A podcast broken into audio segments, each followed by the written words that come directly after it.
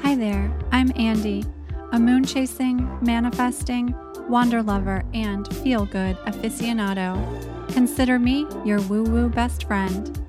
This show is a sacred space for ideas, concepts, and modalities that might be considered taboo, but that I personally find a great magic in. In these conversations, my mission is to inspire confidence, worth, and mystical thinking in our modern world. Let's get into it, shall we?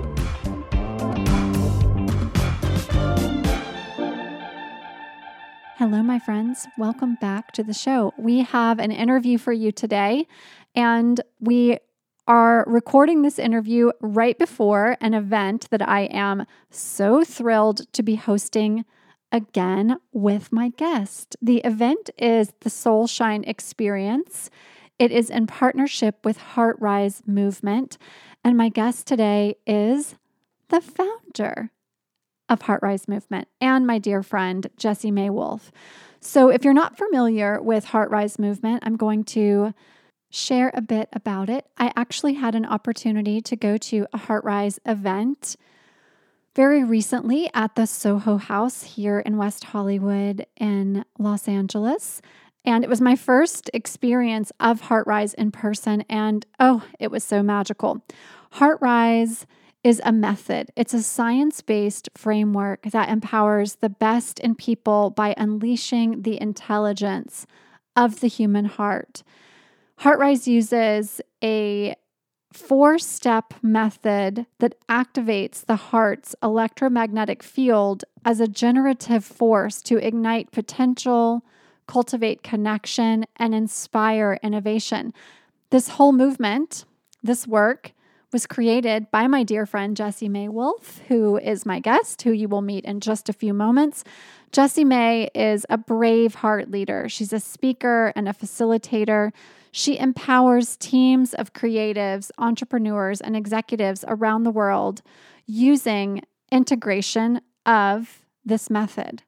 Over the last decade, she has activated HeartRise in cities globally, sharing the method with educational organizations, leading edge companies, foundations, and communities. And each experience powerfully results in increased emotional intelligence, collaborative problem solving, empowered communication, and leadership development. And she works with organizations from wellness to tech to travel to advertising, real estate, nonprofit, education, and more.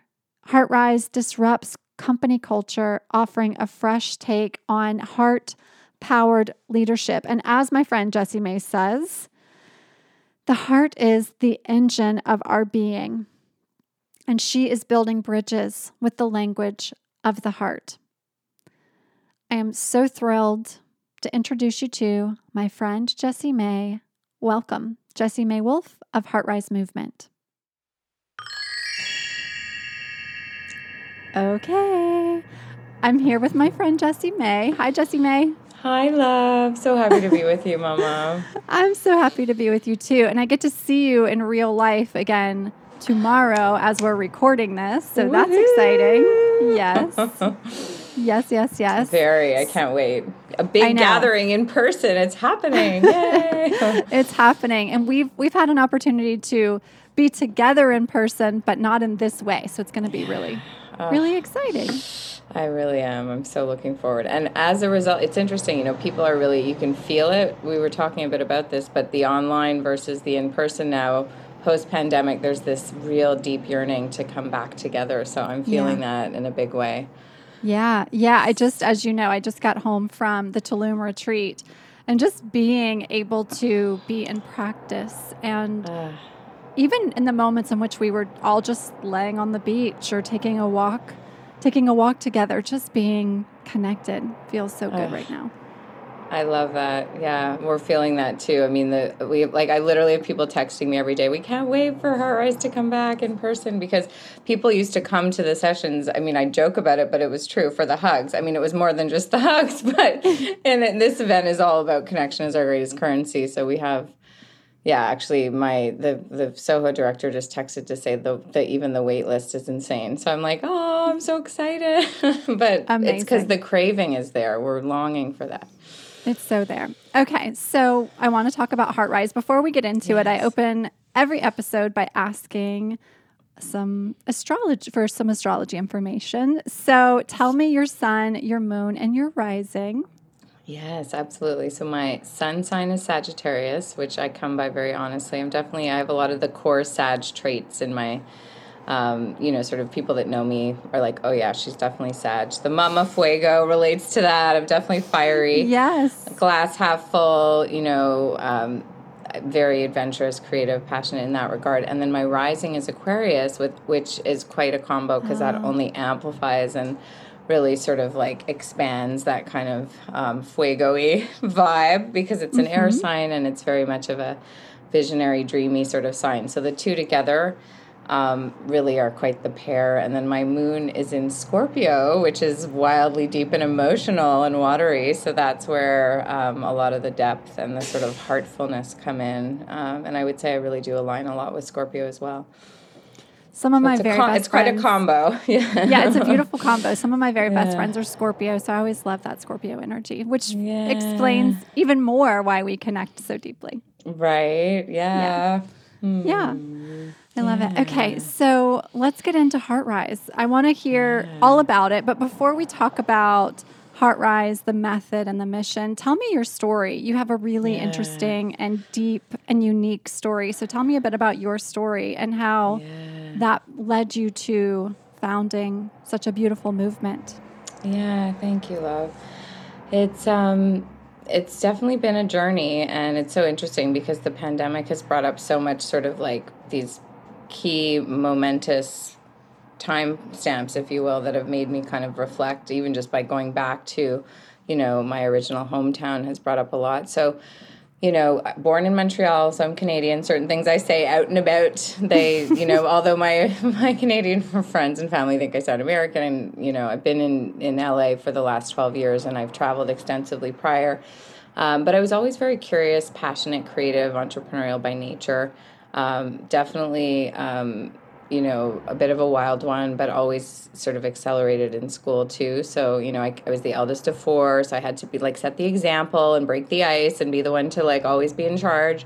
And I had this kind of free spirit wild side that didn't like to always have to be the one doing the right thing. So I definitely had a little bit of that going on. And so ensue over the years, um, you know, that got me into some good healthy trouble, but also adventures and such. And always a lot of entrepreneurial play too. So I've had lots of different sort of entrepreneurial gigs from like, you know, at twelve, like starting a tie-dye t-shirt line and like jeans where I used to like, you know, rip them up and stitch them and put crazy like doodads on, you know, it's always inventive and creating. And did you uh, have a bedazzler for the jeans? I did. Oh my God, I love it. And you should have, yes. Oh my God, amazing. Yes. I did. I had every, I was like such a nerd. I would go to the, um, the fab, like Fabricville. I knew where they all were too, because we would go down to Florida and like, that was my favorite because we didn't have as much selection in Canada, like in Montreal. So we'd go to Florida and it'd be like, I knew where every little like Ma and Pa like knitting shop was. And I'd get like embroidery. I'd like stitch the holes with like colors and rainbow patches and all kinds. I was, yeah.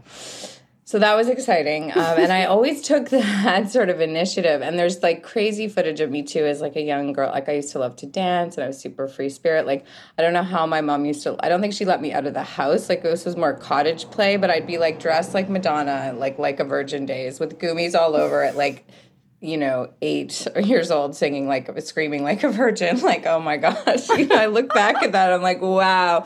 And the outfits. And I was very sort of independent and creative and wouldn't want to put on the the cute little outfits my mom put on. I want to, like, have my little rocker looks. And it was a wild totally. one for, you know. Yes. And then that, and you know, that kind of followed into, got into, when I studied, I studied communications with a minor in film studies. I know I wanted to work with people. I loved people. But I was also very creative. So I encourage, to anyone listening, you know, the adventure is so much of what allows for the...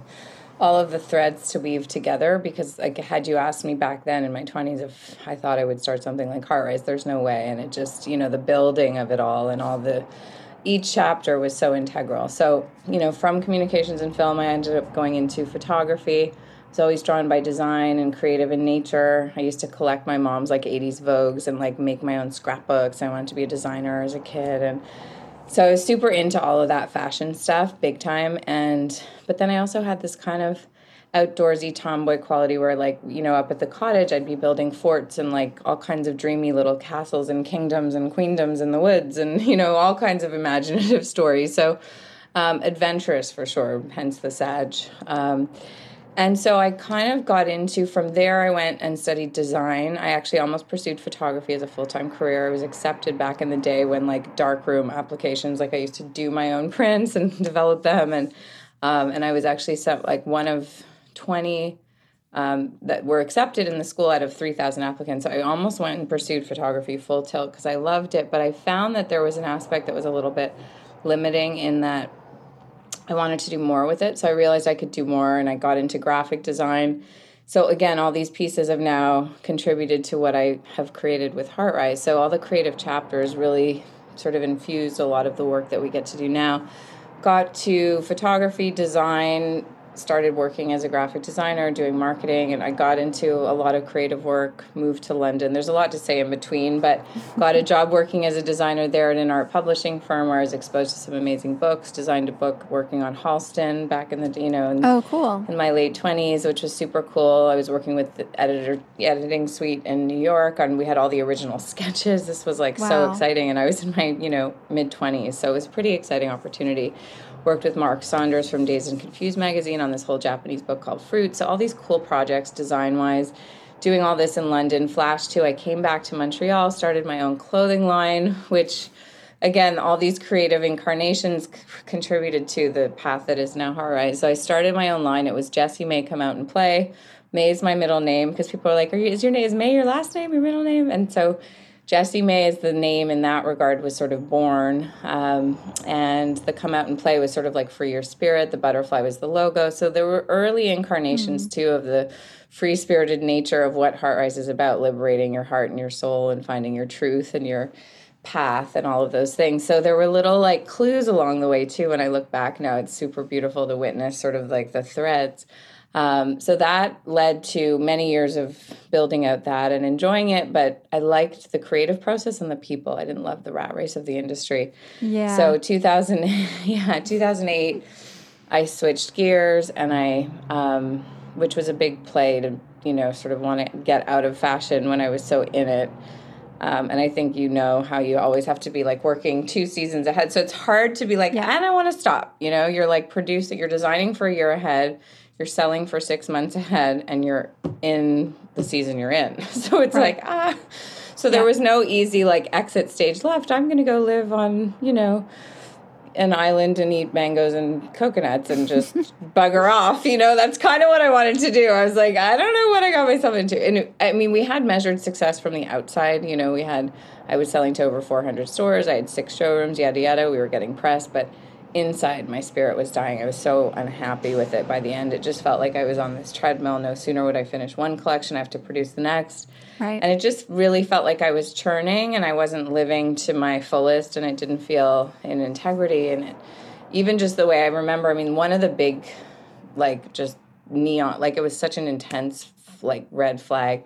One of the women who I adore said, you know, we can get you a great hit and in style if you just knock off this striped sweater and add it to the fall line. Wow. And I was like, this is why I don't want to be in fashion. Like, I'm not right. going to just, because they didn't have an attributed designer for this particular sweater that was going published.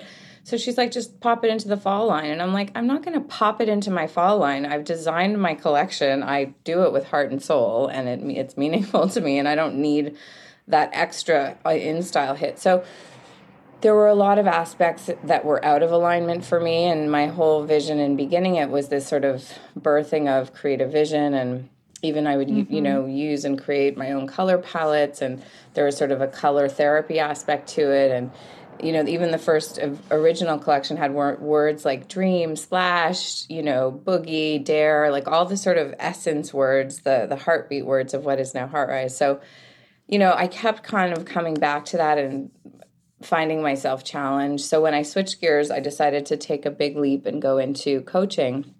I had learned about life coaching a little bit and was curious about it, but I didn't know too much, and I just knew what I liked about the aspect was that it was sort of empowering people who had set dreams to, like, honor and actualize them. So I pursued a, you know, a program and a training in that.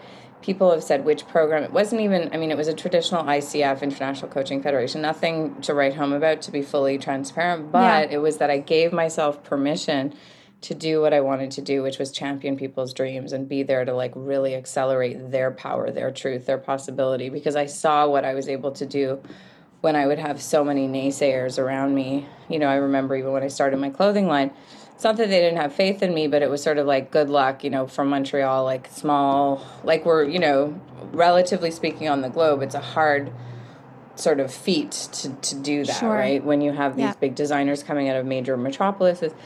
So I had many of those experiences where there were hurdles and, you know, and just being able to trust and lean in. I just wanted to give people access to what that felt like to have those kinds of breakthroughs and to honor what their heart song was, because I knew there was more calling. So I'm almost there now to where HeartRise was born. And I gave you like an in-depth a little no, bit of... No, this is so good. Well, yeah. And you and I being friends, every time we get to yeah. be together, I learn more about your story. And now I'm like, oh, we just have so many similarities. Uh, it's, so, it's so aligned. It, down to like oldest of four. It's just so uh, so aligned. Yeah. Yes. And my mom, by the way, from the last Soul Shine is like such a fan. It's so cute. So I can't wait to meet your mom. Because just for everyone watching, my, my mom joined our last Soul Shine Experience live. So yeah. It was so cute. Because I've been going on, I'm like fanning and just loving up my soul sister, like girl crush, who I just adore you. And my mom was like, I see why, you know, because we're so... No, it's so beautiful. I just feel like there is such synergy. And it's amazing, too, to say that when you align with someone, usually there's more to it. And it's beautiful when the revelation yeah. keeps coming. So thank Completely. you for saying that. I feel yes. the same. And I adore your mom. She's just uh. the cutest. She's the cutest. Yay, awesome. Yes. Yeah, well, she'll have to watch. So hi, Joodles. We call her Joodles. My dad used to call her Joodles, Judy. But um, it's kind of like the kiddos now. All of my nephews and nieces call her Joodles. It's sort of become her Nana kind of name. So we, we've all so adopted it. Yeah. Um, so we, yeah, basically got into the coaching. I had one last little foray into the fashion world because someone in Montreal who kept pitching me deals because he would get these big contracts, he would hit me up with them. None of them really appealed. And then finally he said, we just got the Nicole Richie deal. Um, would you like to come on board to run the show? And I was like, you, you know, excuse me. But I was just like, no, because as a designer, aesthetically, that's very much my style. And he knew. So it was like dangling the carrot and like, yeah. you know, come on. He's like, you can do your coaching on the side, like a little pet project, like so diminishing of like what I really wanted to do with my life. And I should have known that was a signal.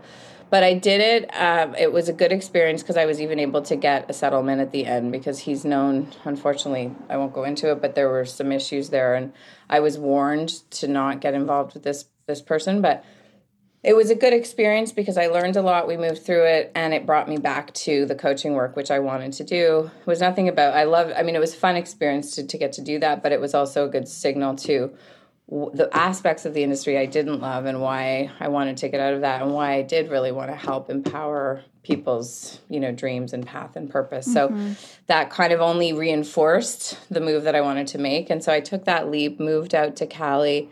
Um, so I did her first collection, her maternity line, which was a great experience. I worked closely with their team on that and it was a good experience. But then I just said, okay, now it's time to fully leap into what I wanted.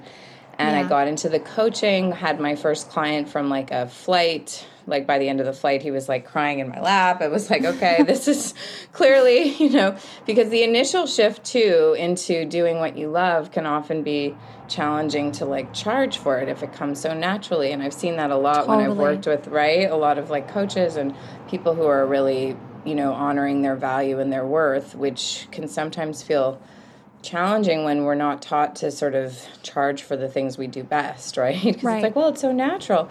So that was sort of an initial mini hurdle, but by overcoming it and seeing the effect with those that I was working with, it was encouraging. And so I was able to keep growing in that way. And so I worked with private group, like private clients, and then that grew into doing group work. I started an original podcast back in two thousand eleven called Sunny Side Up before podcasts were even a thing. I had Marianne Williamson on as my first guest. Like, oh, wow. It was just fun, experimental. It was very, very special. She was a huge advocate and supporter of my early work, and just even throughout my career, she's been such a big advocate and mentor and guide. So that's been beautiful. And just having had that experience of being able to really um, get into the coaching, get into the healing work, and then be really clear about how integral the, the heart was in this mix. So that was kind of, it brought me to the heart, and I can speak more about the method, but I found that a lot of the work in the coaching field and even just the visionary, pioneering, innovation, thought leadership, all of it was so exciting to me,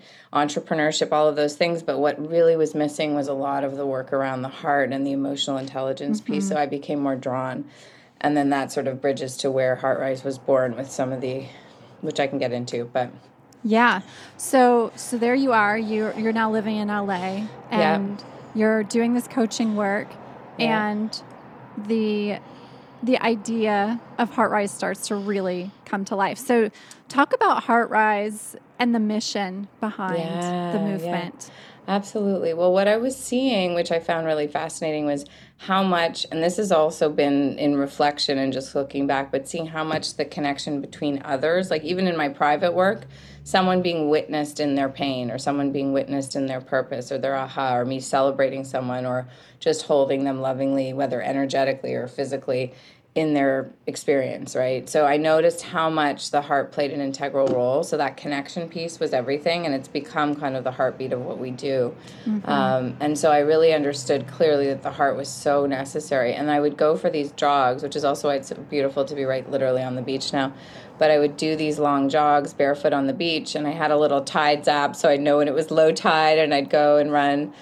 And I'd always get so much clarity, and I'd literally go barefoot, leave the key under my mat, no phone, just like free, like total mm-hmm. wild jungle mama free hair, like just wild one, you know, but it was so, but I would literally like, I mean, it was almost like I sometimes I'd have dolphins that would cruise the whole way with me. I'd have herons, like it was just so healing. And I'd do six miles and I used to actually take my Coco, my other dog who would come, and it was just a really healing time, and I'd always come back and write, and so many of the big downloads for HeartRise were born in that time because it would be integration time from a lot of the work sessions I was doing, and I used to do these women's um, heart circles at my house. Actually, every fr- the first Friday of every month we do, um, I called it a butterfly warrior heart circle at my house, and it was so fun. They'd be these gatherings, and so fun to even look back at those and see so many of those people now coming to our events at like Soho House or anywhere else, so it's just the threads are so beautiful, but...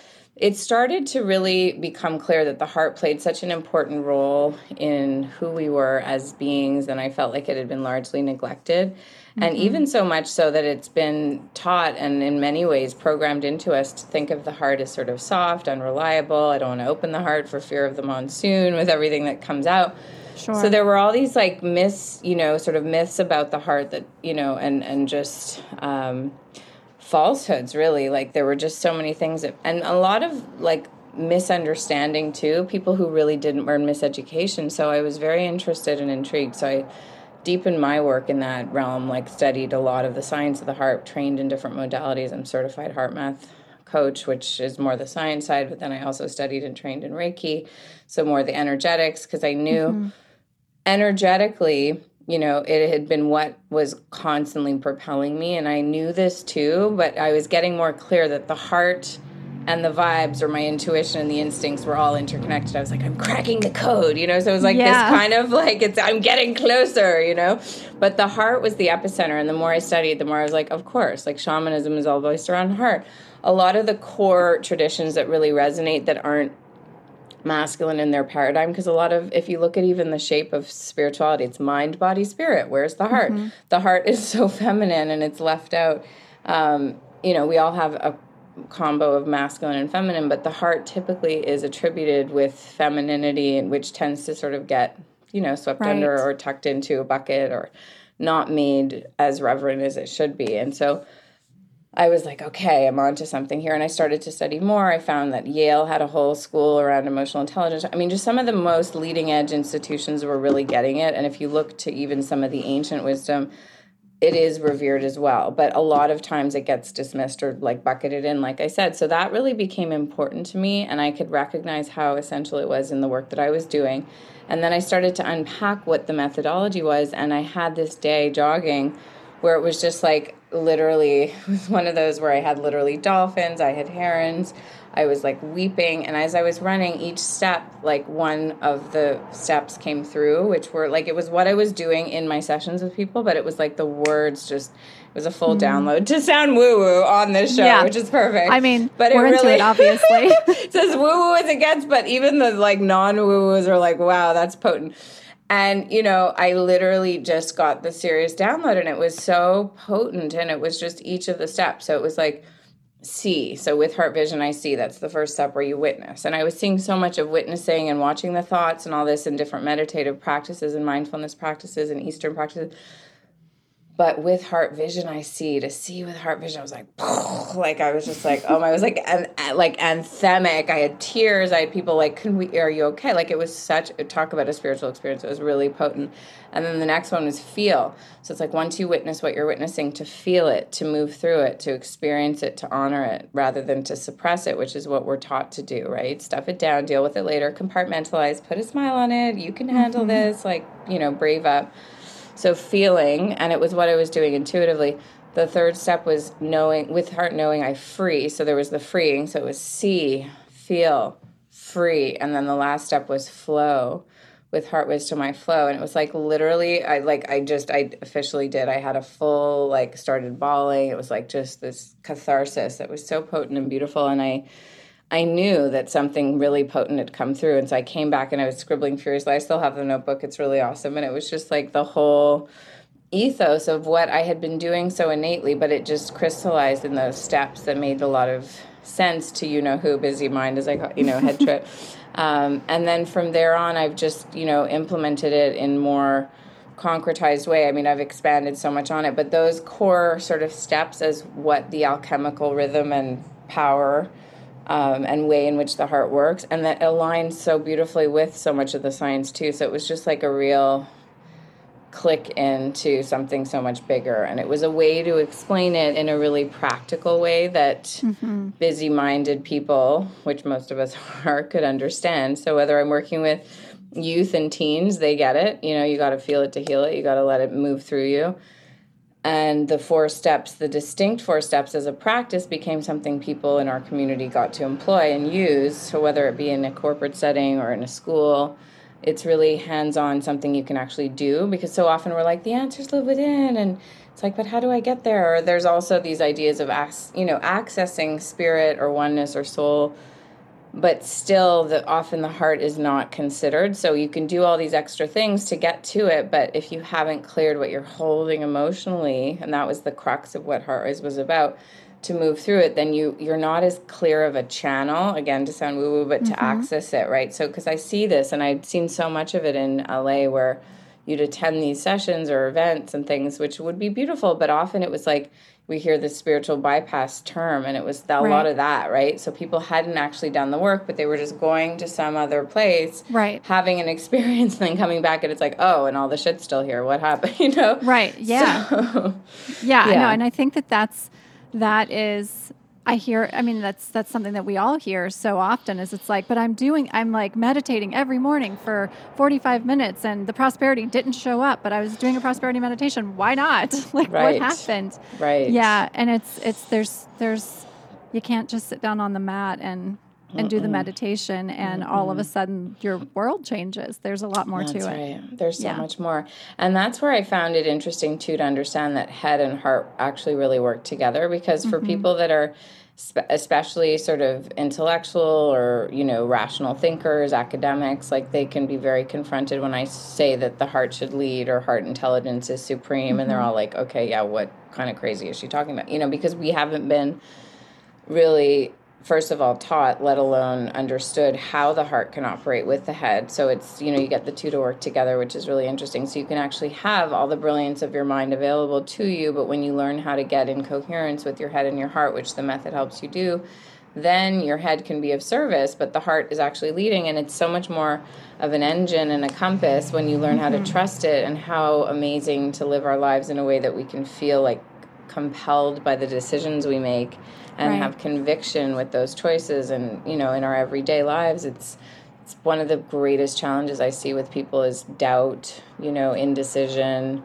um, you know, discomfort. So therefore, like paralysis, you know, mm-hmm. that sort of analysis is emotional paralysis. So it's really in the moving of the energy that you get, and the heart is like your primary source. So why wouldn't we engage it, you know? Yeah. Um, I was working yesterday with my Kundalini teacher, yeah. and we were having a conversation about about intuition, and the conversation we were having was that with our intuition, when we're considering our clairs, our clairvoyance, our clairaudience, and our clairsentience, yeah. he was saying the work that he encourages is the clairaudience and the clairsentience, because we're mm. already so in our heads that the clairvoyance yes. can is- can sometimes be a little bit easier, but that the clairaudience is specifically con- the ear, the subtle ear, is connected directly to the heart. Yeah. And if we can open that up, right. then we can really hear, because it's that, vibration. It's yeah, vibration. Exactly. We can hear, we can hear those, those things that we, yeah. those directions we really need to, to That's find, right. they can That's come right. through. That's yeah. Right. So he was, he was teaching me uh, oh, some breathwork practices specifically around connecting the clairaudience mm. and the heart and the uh, mm. clairsentience and the and the gut brain. So oh, I love yeah. that. I love yeah. that. Well, that just, yeah, makes me feel that sort of like the vibrational resonance, which mm-hmm. is why, you know, there is so much invisible energy, again, to sound a bit woo-woo, but the heart has is the epicenter to read that energy. So when we yeah. have more access to its natural rhythm, which may sound strange to someone who hasn't tapped into it, but the more we get comfortable feeling what we're feeling and moving into that space, the easier it is to identify, like you said, those intuitive uh, yeah. awarenesses and little moments that, that are, and it's it's potent, you know? And and it's the beauty so is, even if you don't always get the intuitive hit, you can check in with yourself. One of the things we teach is how you can sense when you're in it or out of it. So, you know, if you're not able to fully access, then it means you're not in it. So that's where you could use the practice, like HeartRise, to come back to, or other practices, but to just have the awareness is already important. So yeah. But I love that S- distinction. Yeah. Yeah, I thought it was it was it was really helpful and and and so real, you know. That so true. Th- there's so much of the discomfort and the and the struggle we have to really know what's right for us or what to say yes to comes from that just not trusting, yeah. not trusting our own inner knowing. And I working with him has just been amazing, because he has mm. so just so much wisdom to share, and he he's mm. constantly reminding me as a student that we all have the ability to access these yeah. these these uh, moments of clarity for ourselves, and we don't have to we don't have to look to anyone else to give us direction if we can really tune in. Well, I love that you said that, because that circles fully into the mission, which really is that, you know, it's to empower mm-hmm. hearts to know and to trust themselves. So, you know, HeartRise is a method, it's a vehicle, and it's a way to access that very knowing, mm-hmm. because we all do have it within us. And I think one of the things I observed a lot in my earlier sort of exploration of spiritual practices is anytime there was any sort of too guru-esque of a figure, I would always feel yeah. wary. There was something instinctively, intuitively that didn't trust it. And I've found, even as we've grown HeartRise and now have other people leading and teaching and facilitating, which feels really good, it was so clear to me that it wasn't proprietary. This was something that had moved through me as a gift, and it was something to serve with as a practice, yeah. as a language of heart, as a methodology. And, you know, I think that when we start to understand that the best tools will do that for us, will will mm-hmm. only allow us to trust ourselves more, Um, that's the best service I think we can provide anyone who wants to go on a spiritual path, is, you know, to lean into what does resonate, which is, you know, why I believe the heart is such a powerful tool, because it will be your best compass. Um, and it takes time yeah. to learn, am I trusting it, or wait, is it my head or is it my heart? Like that often right. comes up too. People are like, wait, but I'm not sure. And, you know, with practice, you start to really feel it. But I love that piece that you brought through, because it's so important. And, you know, I think that ultimately, if we could have full agency in our lives and know that what we were moving into and moving through was always going to grow us or expand us, even if it's uncomfortable, um, mm-hmm. I think we would have a lot more trust and capacity to surrender in life. So often we play small for fear of failing or what others are going to think right. or all these ideas and notions that are just all, you know, kind of head trip, these self-created narratives anyway. So when we yep. learn how to tap into that deeper wisdom within, Um, we can all access it. And the best guides and spiritual teachers are mirrors for that. So it sounds like your teacher is. And, you know, that's what I love to empower in others, is just like reminding people just how powerful their presence is and their truth is.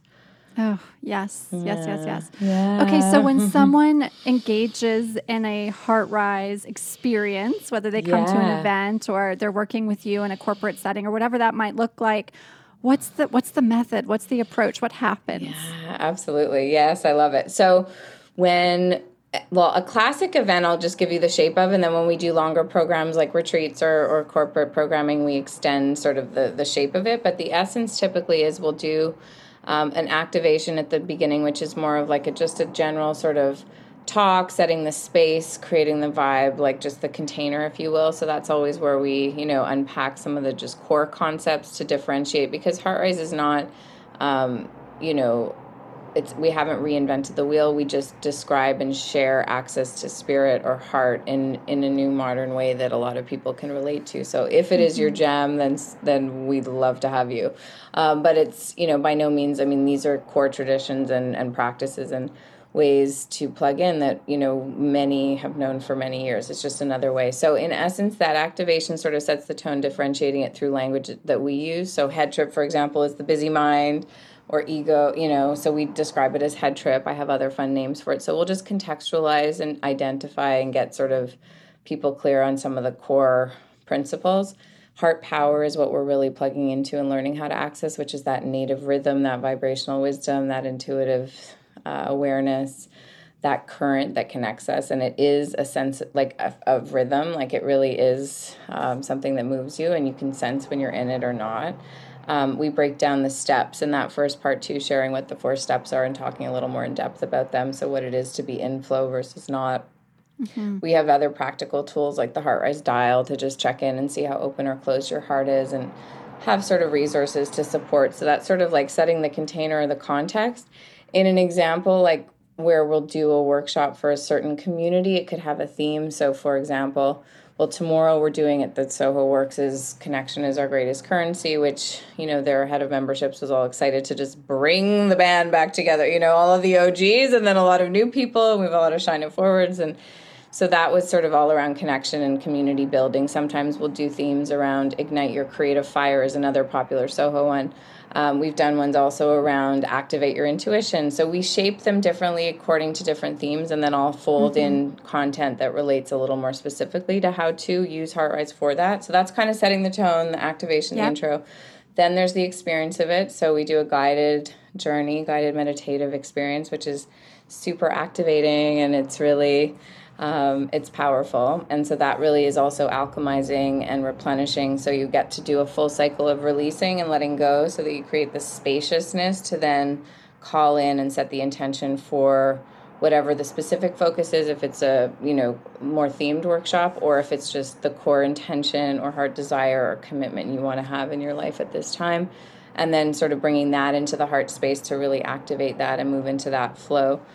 And then at the end, there's always a share. So that's really beautiful. And it's set up in circles. So there's a lot of sort of different um, aspects that are very inclusive. So it's always set up in a way where it's oftentimes you'll see in classes where there's very much of a linear, this is circle, and there's a reason mm-hmm. for that. And there are a lot of, um, you know, HeartRise is sort of drawn, like many of the different traditions that I've studied, I've integrated my favorites. So it's sort of got this. So the circle for me is really important as a way to always set up space, because it creates that balance that we're speaking of. And then at the end, so there's the sharing, depending on the shape of it. If it's longer and we're doing more extensive things, that's an opportunity too, where we dive into more programming and exercises and such.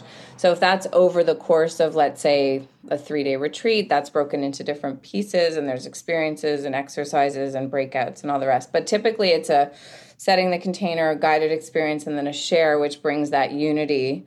And then we close out with a bit of a kind of coming together, and then it's just like full high on heart fever energy. Everyone's like activated and yeah, replenished, and feels a sense of and, and that sense of fusion or connection, which is really beautiful. Like I've found that it's one of the greatest rewards is after being with people for even as short as, you know, a forty-five minute session. They'll say after that experience that they feel closer to the people they experienced it with than mm-hmm. they have, let's say, if it's in a work environment, with the same people that they've worked with for five or ten years after one session. So, like, that's always like, wow, it just reminds us, you know, as we say, or I love to say, we all know each other by heart. You know, that was a download that came through when I wrote that, or I experienced that. It was like such clear truth.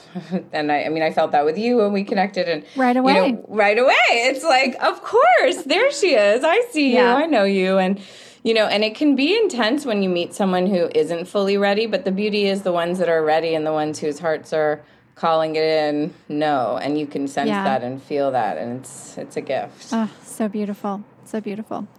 So you and I together have had an opportunity to put on a couple of events uh, through Soul Shine Experience. So we'll be continuing to do that going yeah. into the summer with lots of other juicy stuff to come mm-hmm. with that. And I've talked about Soul Shine on the show before, but I'll I'll include the next date in the show notes and all that good stuff. So in Soul Shine, we get to bring together this like cosmic Kundalini experience meets HeartRise experience, and, and we just get to like have a good time. Yeah, we get to, like, dance, dance we get our yeah. movement on. Yeah, it's like full on dance party, mm-hmm. and we do it on Friday morning. So it's like a really beautiful way to start a weekend. Yeah. It's been so special, and that felt so natural too to to call that in with you. I mean, I yeah. just. And it's only the beginning, so get ready, all yeah. of you tuned in, because live experience is coming to you, too. Yes, for sure, for sure. And then on Wednesdays, we have our Clubhouse room that we've been doing. We've been on a little hiatus the last two weeks as I was in Tulum, and we had a lot of things going on here in L A this week, but we're, we'll be back at it. So Truth and Curiosity, the art of discovering your path, which really has become just a really beautiful quick connect on Wednesdays yeah. where we can drop in and just talk about our truth and talk about what we're curious about in the moment and and share. Mm, I've loved it too. It's just been so beautiful and so organic. You know, I was sharing with someone yeah. else about the why I love Clubhouse, and I haven't been as frequent on it as I was for a phase there when we were still all very much in lockdown. But the coming back to even what you were mentioning about sort of sound and vibration, and you know, mm-hmm. I, as you well know, with the audios, but I, I feel like you can pick up on so much when you hear someone's voice. So there's something just so fresh and real about just being in conversation the way we get to, and, and just that dynamic of truth and curiosity, and just having different people share what's coming through has just been a really nice way to just have a little mini midweek kind of reconnect and yeah. and come together and share what's up for us. So yeah, I've really yes. enjoyed that. Me too, me too. Yeah. So for for everybody listening, if you need a little Wednesday afternoon mm-hmm. connect time, come and come and join us. And okay. it's morning Pacific, actually, because I'm here now. So it's eleven a.m. Oh, yeah. P- Pacific. Yeah, it's eleven a.m. Two... Pacific. That's right. Yeah. eleven, one Central, two Eastern. That's right. Yeah. Yes. Yeah. yeah. Okay. So I'm gonna I'm gonna move us into these closing questions. So I have five questions that I ask every Yay. guest, and I just love these questions, and we get to know so so many little special things about you. So the first one is, tell us about an object or charm that is special to you. Mm, I love that. I would have to say I have this stone that really is... You know, it's funny, I, and I'll just share the background around stones just because when I was little, I used to always find them on the beach, and I didn't really know, you know, it wasn't that they were crystals or had that specific, but there was something about holding a stone that was always very comforting and grounding. So mm-hmm. as my journey and learning more about stones over the years, I always just had a thing for them. And so when I found this one, it's a blue kyanite, which I love in its symbolism. But it was more about, I mean, it drew me, but, and, and it was after a really powerful experience and retreat that I'd been in. And I went, and I and it was just like glistening, and it called me in, and I just put it in my hand. And I'm very much of a hand person. I mean, hands are so important to me, and they're, you know, I have healing hands, and I, I, I use my hands a lot. I talk with my hands, you guys may have noticed. But, um, and it's a very, it's an extension of the heart. So I put this stone in my hand, and it just was like something really potent happened, and I could just feel it. And so there was a real charge and a grounding force. So I, that's probably one of my most cherished. I mean, I have many things that I love and, and that are sacred to me, and little charms and things, but just, it's got like a raw element, but it also has this very sort of div- divine quality, because it, it does sort of like shimmer in the right light, but it's also a bit rough and rugged because it's not all polished, but it just fits like so solid. And when people that I love or care about um, are going through something and need a bit of a grounding and a dream sort of force and sort of an inspirational energy, I'll I'll share it with them too. So I would say off the top, that's oh, what comes so through. So beautiful. Yeah. yeah. Okay. Okay. Second question is this. What is a book that changed your life? The Alchemist. Um, mm, I love it yeah, so much. Yes. Paolo Coelho. I feel like it's so a biggie good. for... You know, it was one of those, like, I read it when I had just finished university, and uh, it was right on time. It was right before I moved to London.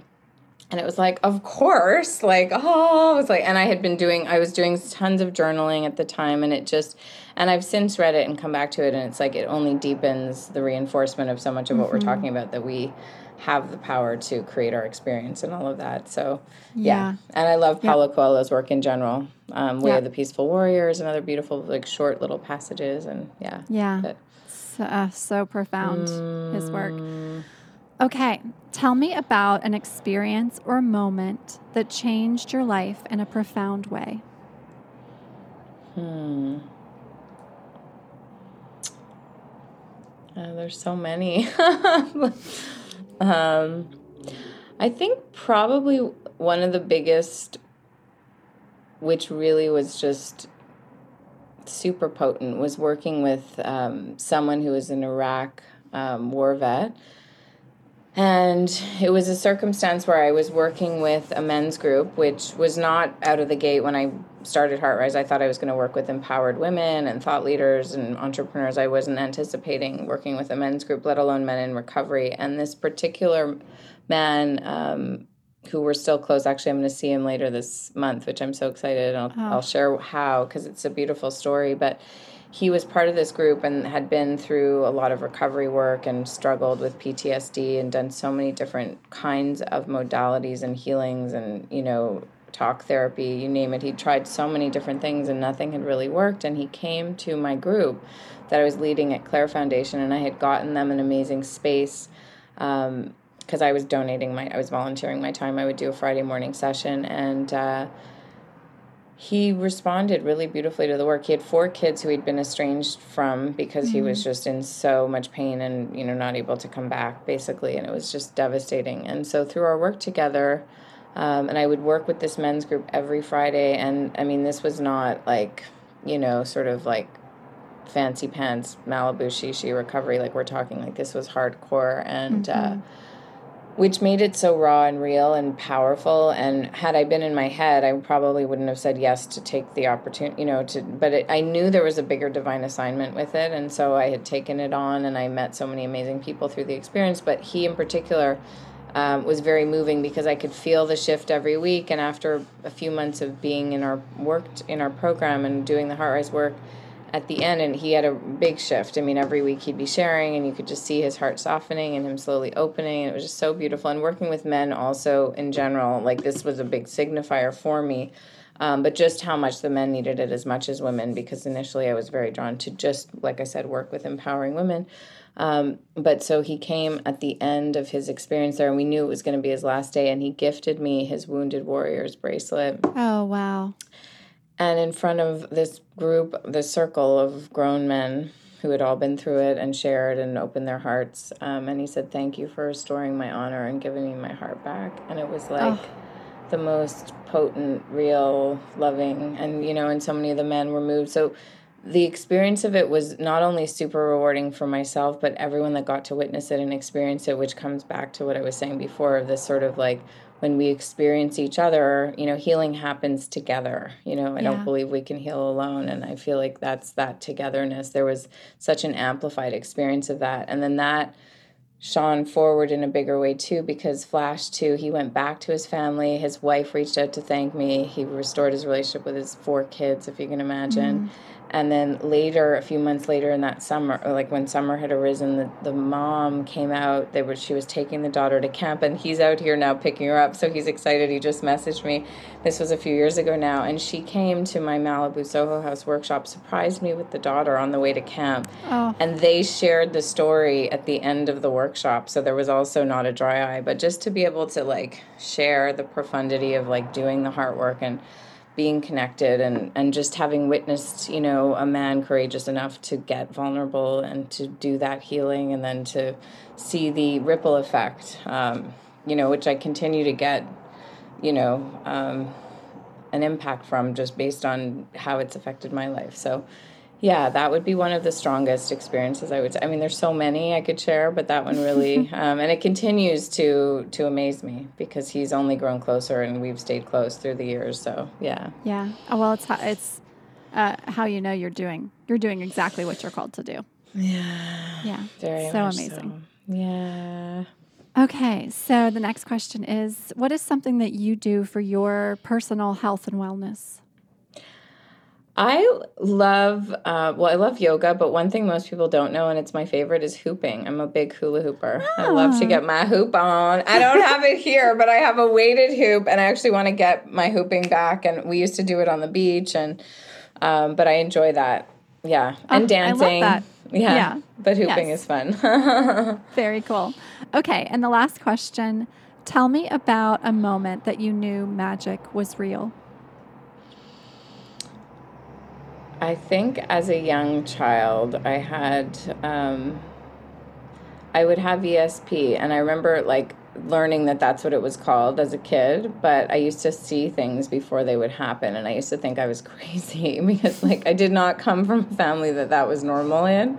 Some people have more of a spiritual opening kind of atmosphere, not so much. Mine was very like traditional, Polo Ralph, you know, sort of like, yeah, that's woo-woo. Like not the woo-woo yeah. was not welcome in the fam in that kind of way. So yeah, um, I would say there was just a sensitivity quality that I had where I would just see things before it would happen. I have a few distinct memories, but I just remember being like five, six and like seeing things before they would happen and like that premonition. So, and I just have a distinct, almost more like a textural quality than a specific memory though of like how it would feel when I was little. Mm-hmm. And I envisioned being up north actually because I used to get a lot of the visions up at our cottage. So yeah, I would say is that. It's just sort of having this awareness that I saw things that not everyone does. And then I just remember learning about E S P and sort of trying to understand mm-hmm. it. So, yeah. And those yeah, more and in the Western world, it's just so suppressed. It's so, right. yeah, we're we're not supposed to have those capabilities. And if we no. do, then we're weird. Yeah. That's right. That's yeah. right. But I kind of like, I, I liked it. And, and the funny piece, too, is I used to keep, and I ha- I really hope that, I know they're somewhere, but I used to, I was big on, like, diaries and, like, and school mm-hmm. supply, you know, so I had all these diaries with, like, little locks, and, like, that would be, like, my private, like, at eight years old, I would, yes. like, the same time I had the Vogues, the eighties Vogues under the bed, I'd be, like, journaling my, like, deepest magic secrets that nobody could yes. understand, but I was eight, you know? Um, and I used to actually write Dear Granny and Grandpa to my mom's um, dad and my dad's mom who had passed. So there was also a connection there where I was mm-hmm. like writing to them, thinking and trusting that they were getting my very important yeah. magic secrets, you know? Yeah. And they, yeah. they absolutely were. That's right. Absolutely. That's yeah. right. So beautiful. Yeah. All right, my friend. Thank you so much. Oh, thank you for thank being with you. me. Yeah. Thank you. Such a pleasure. Yes. We, yeah, really. It's such a joy. We'll have you on my podcast too. We'll have to do that. So yeah, we'll do it. I, we'll do it. Yeah. And I just love what you're bringing and who you are. And thank I'm you. grateful for you and all that thank we're you, getting to you. co-create. And to everyone tuning in, I'm thankful for your presence too. It's felt. Yay. Yes. Yeah. So if someone wants to find your work, follow your work, where shall we send them? The best place, I would say, is the Ignite Bites, the little morning mini messages mm-hmm. that we do, delivered by text. They're free, um, so you can text the number, and it's um, just a mini four or five-minute HeartRise meditation with a message and an intention. It's a beautiful way to anchor your day. Anyone who wants to learn the method, I would say the foundation course is great. It's a digital course that you can learn in six weeks at home in your comfort zone um, to learn to just practice it for yourself. Um And then anyone who might want to learn to deepen their practice for leadership, we actually have a lot of opportunities now as we're growing. So for anyone who's already a coach or a healer or an entrepreneur that wants to accelerate their growth or be a part of a bigger growing community, we have a lot of opportunities in the corporate space, in the creative arena, working with different schools and creative projects. So there's lots of ways to get more involved too. And if you have a company you want to bring us into, come on over. We're bringing it in big ways. And, and just... Instagram, the website, HeartRise Movement. Come and find me. I'm super available and accessible. The podcast, our work, Soul Shine. Yes. Okay, awesome. Yeah. And I'll put all of that in the show notes too for everybody. Last thing I'll mention, we just did a special From Overwhelm to Ease meditation that is mm. super awesome, and it's just about eight minutes. It's nice. It takes you through two cycles of the practice, but it's really great to just have as like on reboot. You can just use it on the regular when you find yourself, as we're kind of easing back into the world, or whenever you may be tuning into this show. There's always overwhelm enough to go around. So if we want to just move through the overwhelm and come back to ease and really cultivate patience. Uh, it's a beautiful meditation to practice with. So that's, yeah, if we want to add that, we can For gift sure. everyone that too. Yeah. Beautiful, beautiful, Yay. beautiful. Okay, great. All right. I will see you in real life tomorrow. Yeah, yeah. Thank you. And then you. for next Soul Shine too. I can't wait for it. Thank you Me so much. Too. Thank you, much my love. love. I appreciate you. Yes, Mwah. you as well.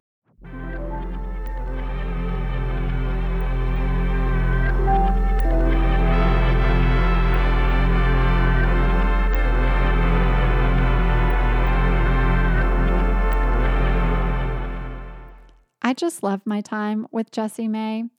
It's amazing how when we connect with others from that place of heart, how quickly we can go so deep. Jessie and I have been friends, I don't know, six months or so. I think that seems to be about right, but it feels like we've just always known each other. And I'm so happy I was able to share her with you all here on the show. If you loved what you're hearing about HeartRise Movement and want to come to the Soul Shine Experience, we're bringing that to you live from Los Angeles. It will include that heart connection, that beautiful HeartRise experience that Jessie May brings, plus that cosmic Kundalini work that I get to share. So we're bringing that together. This will be our third live event. It's happening Friday, July sixteenth. So that's next Friday at eight a.m. Pacific time, ten a.m. Central time, eleven a.m. Eastern time. We also host a Clubhouse together once a week. If Clubhouse is something you're interested in, we host that Clubhouse. It's called Truth and Curiosity, the Art of Discovering Your Path. We host it at eleven a.m. Pacific time. So feel free to drop into that as well. It's always a quick, cozy conversation, like twenty, thirty minutes long, a really nice little check-in midweek. If you loved this episode, we would love for you to share it, share it far and wide. Our Instagram page for the show is Your Woo Woo B F F. And of course, I'm Andy, your host. I love you so much. I'm Wee Wee Girl on Instagram, and share a review as well. We love the reviews. The reviews mean the world to us, and it helps us to grow. So with that said, I hope to see you in the Soul Shine Experience with much love, with much heart. I thank you. Until next time, have a beautiful, beautiful rest of your week.